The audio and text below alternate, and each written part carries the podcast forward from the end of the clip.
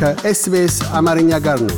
ተጨማሪ ታሪኮችን ከ SBS dot com dot au Amharic ያገኙ። ከ SBS ራዲዮ download በማድረጎ እናመሰግኖታለን። ሙሉ ፕሮግራሙን እንዴት ማድመጥ እንደሚችሉ ለመረዳት SBS dot com dot au Amharic ይጎብኙ። ሰላም ጤና ይስጥልን ውድ የ SBS ሬዲዮ ተከታታዮች እንደምንሰነበታችሁ። እነሆ ሳምንታችንን ጠብቀን ተገናኝተናል። በዛሬው ዝግጅታችንም ሰሞኑን ከዚህ ዓለም በሞት ያጣነውን የጸሐፊ ተውኔት፣ የአዘጋጅ፣ የተዋናይ፣ የገጣሚና የሁለገብ አርቲስቱ የሰለሞን ዓለሙን የሥራዎችና ሕይወት የምንዳስስበትን ልዩ ዘገባ ይዘን ቀርበናል። አብራችሁን ቆዩ። ማክሰኞ ማለዳ ከክረምቱ ብርድና ዝናብ ጋር ግብግብ የገጠሙት ኢትዮጵያውያን ወደ መደበኛ እንቅስቃሴያቸው ለመግባት ተፍ ተፍ በሚሉበት ቅጽበት በተለይም በማኅበራዊ ሚዲያው የአንድ ሰው ምስል ያለበት የሞት መርዶ ዜና ተሰማ።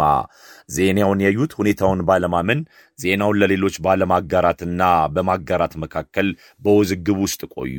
ሰዓቱ እየገፋ ሲመጣ ግን አስተማማኝ የዜና ምንጭ ተደርገው የሚታወቁት የፌስቡክ ገጾች ጭምር ዜናውን በመቀባበል ያዙ።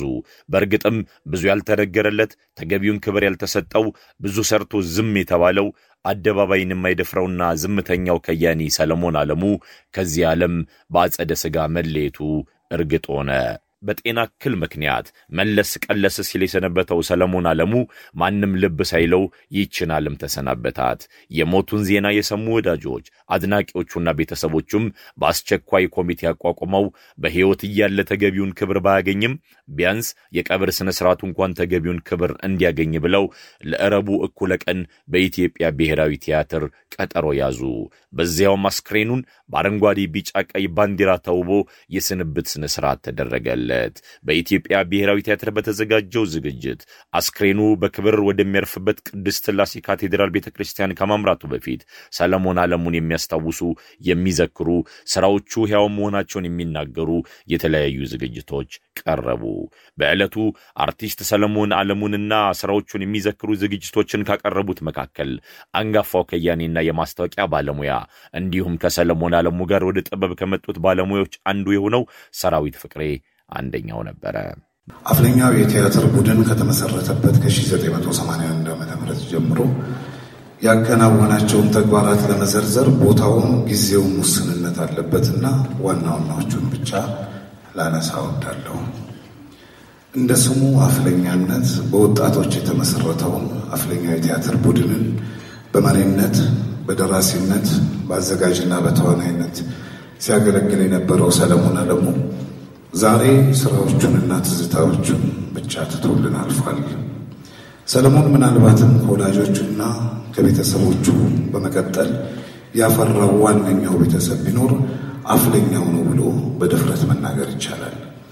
ሰለሞን የቲያትር ቡድኑን በአዲስ መልክ ከማደራጀትና ከመምራት በተጨማሪ በእነዚያ ውብ ቃላቶቹ በዚያ ትንታግ የወጣቶችን አስተሳሰብና አካሄድ ሊያንጽ የሚችል ተወዳጅ ተግባራትን አከናውኗል።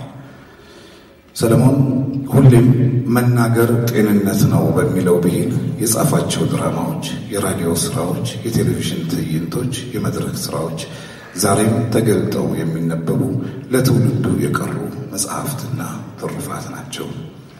በተለይም በሸምጋይ ወይም በአብይ ዘርጋዊ ሬዲዮ ድራማ ዝናን ያተረፈው ሰለሞን ዓለሙ ለእሱ ብቻ ሳይሆን ለእኛ ለሙያ ባልደረቦቹም ትልቅ መሸጋገሪያ የፈጠረ ባለሙያ ነውና እናመሰግነዋለን።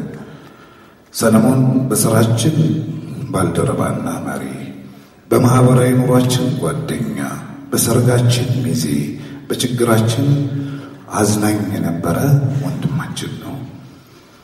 ሕይወትና እንጀራ አፍለኛው የቲያትር ቡድንን በየቦታው በታትና አካላዊ ቀረቤታችንን ብታሰናክልም ሁሌም አባላቱ ከያሉበት የዓለም ዳርቻ ቤተሰብና ወዳጅነታቸውን በአብሮነት ስሜት እየገለጹ ነው፣ ወደፊት ይገልጻሉ ብለን እናስባለን።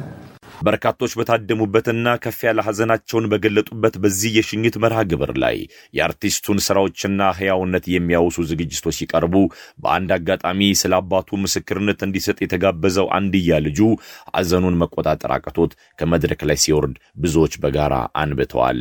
በተለይም ጋዜጠኛና ጸሐፊ ቴዎድሮስ ተክለአረጋይ በፌስቡክ ገጹ ላይ ያጋራውን ጽሑፍ ያነበቡና ሰለሞንን በሚፈልጋቸው ወቅት ከጎኑ ለመሆን ያልቻሉት የሙያ አጋሮቹ ቁጭት እንባ አንጀት የሚበላ ነበረ።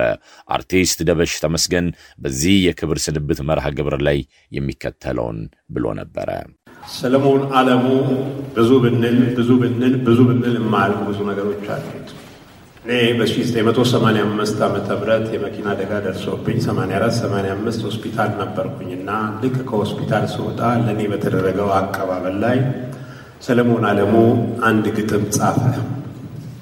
በጣም ወዳጄ ስለነበረ ሌላውን አሁን ስለማልናገር ጊዜ ስለምወስድባቸው አንድ ግጥም ጻፈና እዛ ለእኔ በተደረገው አቀባበል ላይ እጅግ የከበሩ ታላላቅ የኪነ ጥበብ ሰዎችና በጣም በርካታ በሺ የሚቆጠሩ ሰዎች ነበሩ በአዳራሽ ውስጥ እና ያንን ግጥም ካነበበ በኋላ ግጥሙን በፖስታ አድርጎ ሰጠኝ። በፖስታ እኔም ተቀበልኩኝ።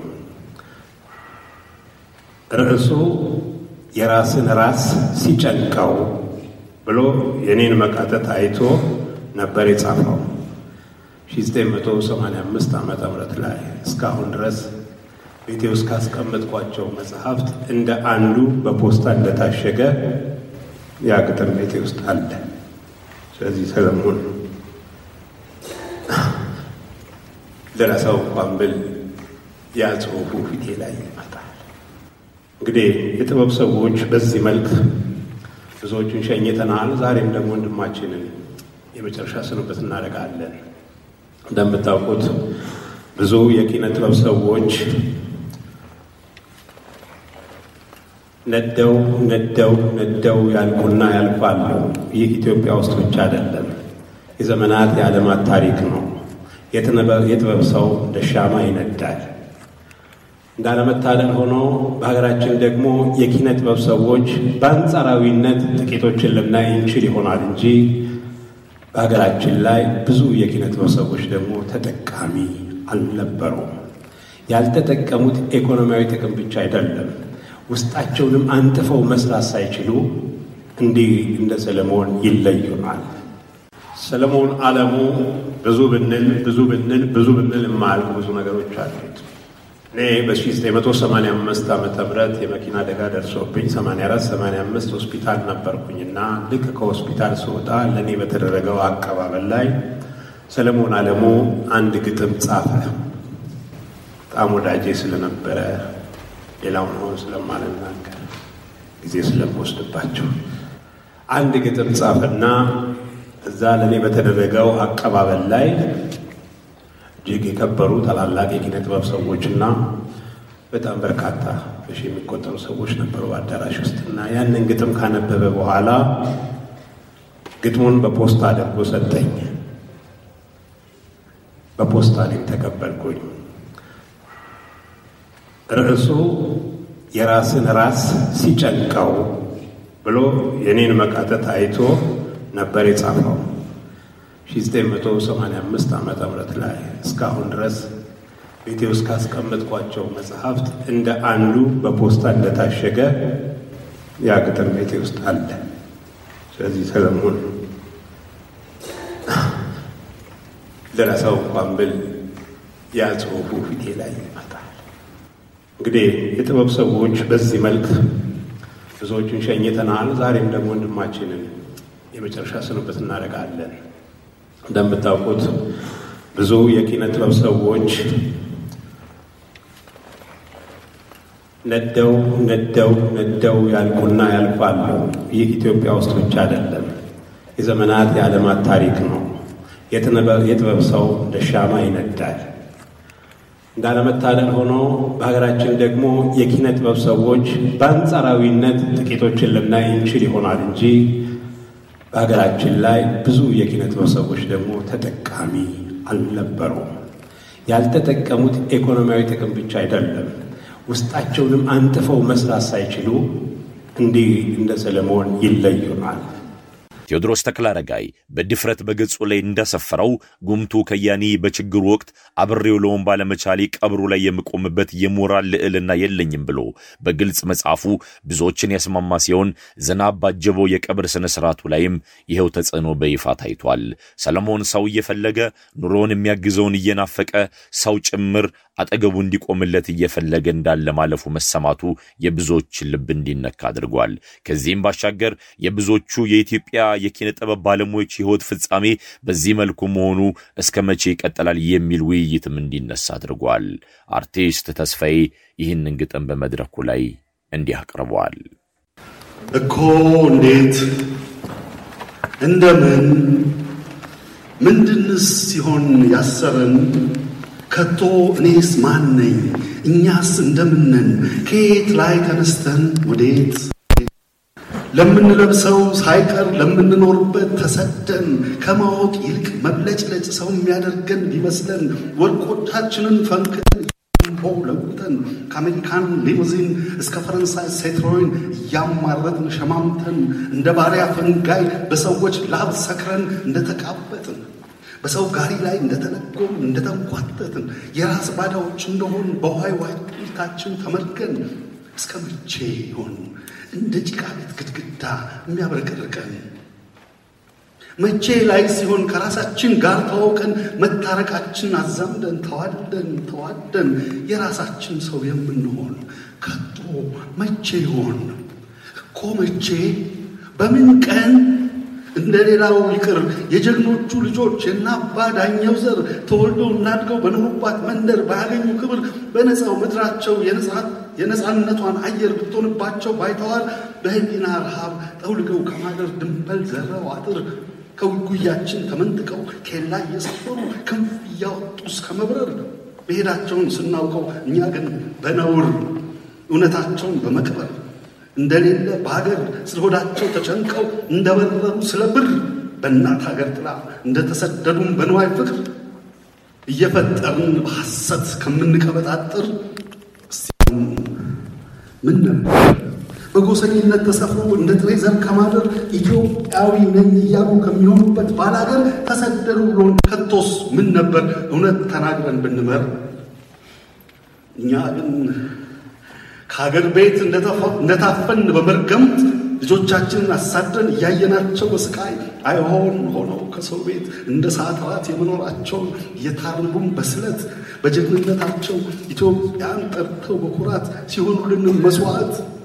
እኛ ግን በንፍገት እንደታፈን በመርገምት እንዳሳደድናቸው ያዞንባችንን በመርጨት እንደደረቅን በሲቃ በዝምታችን ተበርቀን ሳንሆናቸው ጠበቃ ስደተኞች ናቸው በሚል አሳንሰን የጠራናቸው ሳይበቃ በአስከሬናቸው ላይ አዛዥ ልንሆንም በቃጣን የሙታኖች ሹም አለቃ።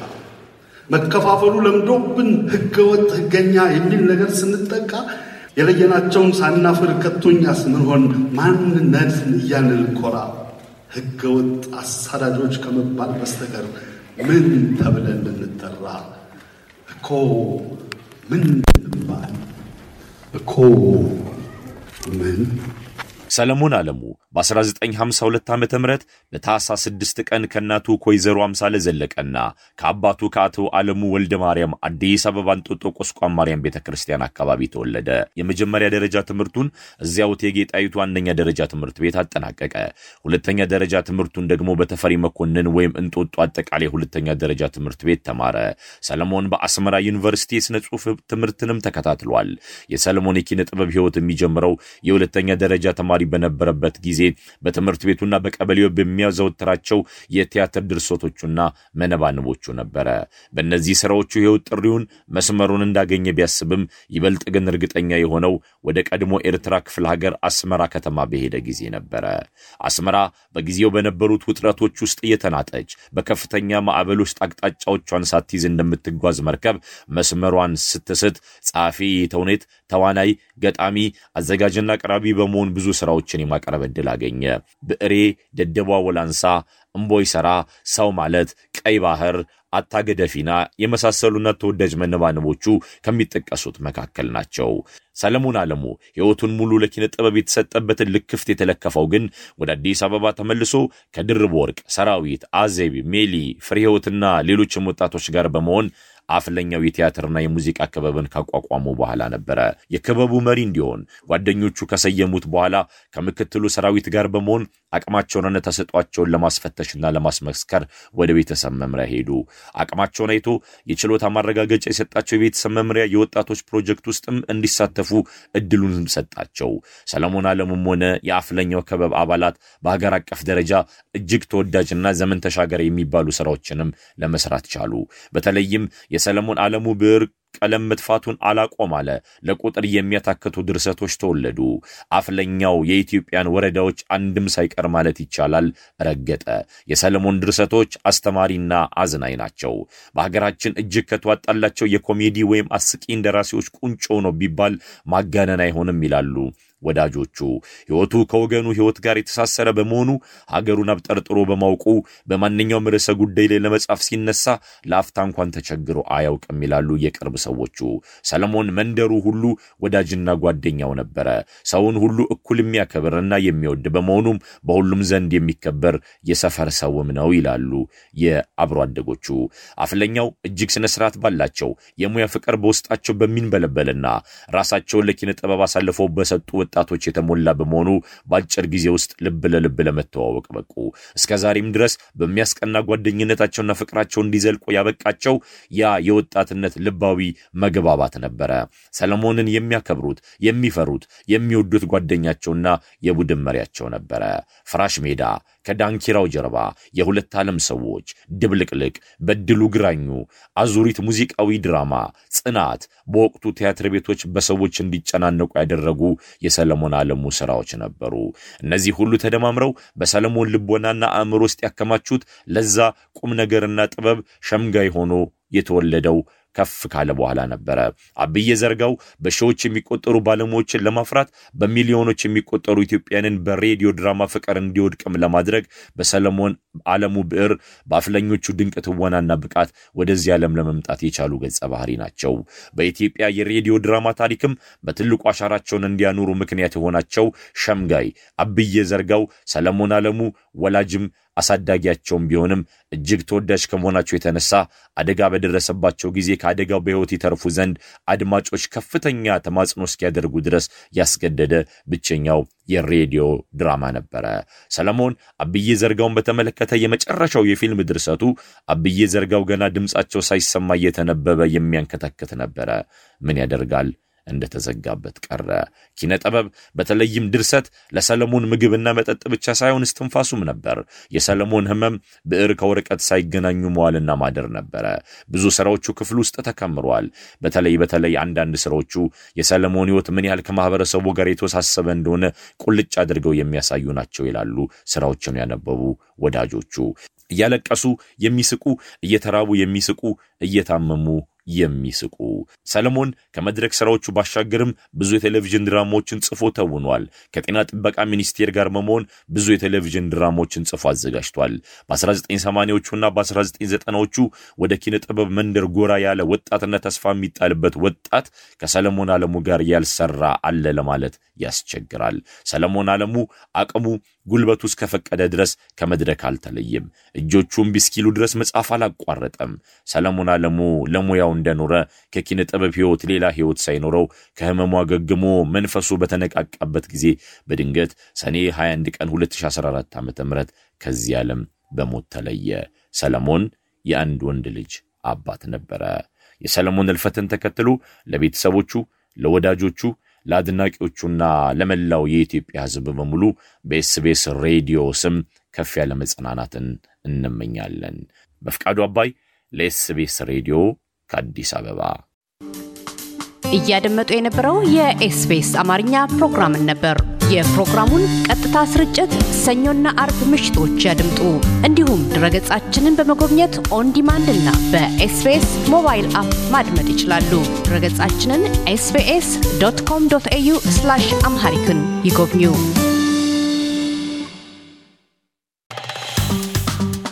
like ያድርጉ፣ ያጋሩ፣ አስተያየትዎን ይስጡ። SBS አማርኛ በፌስቡክ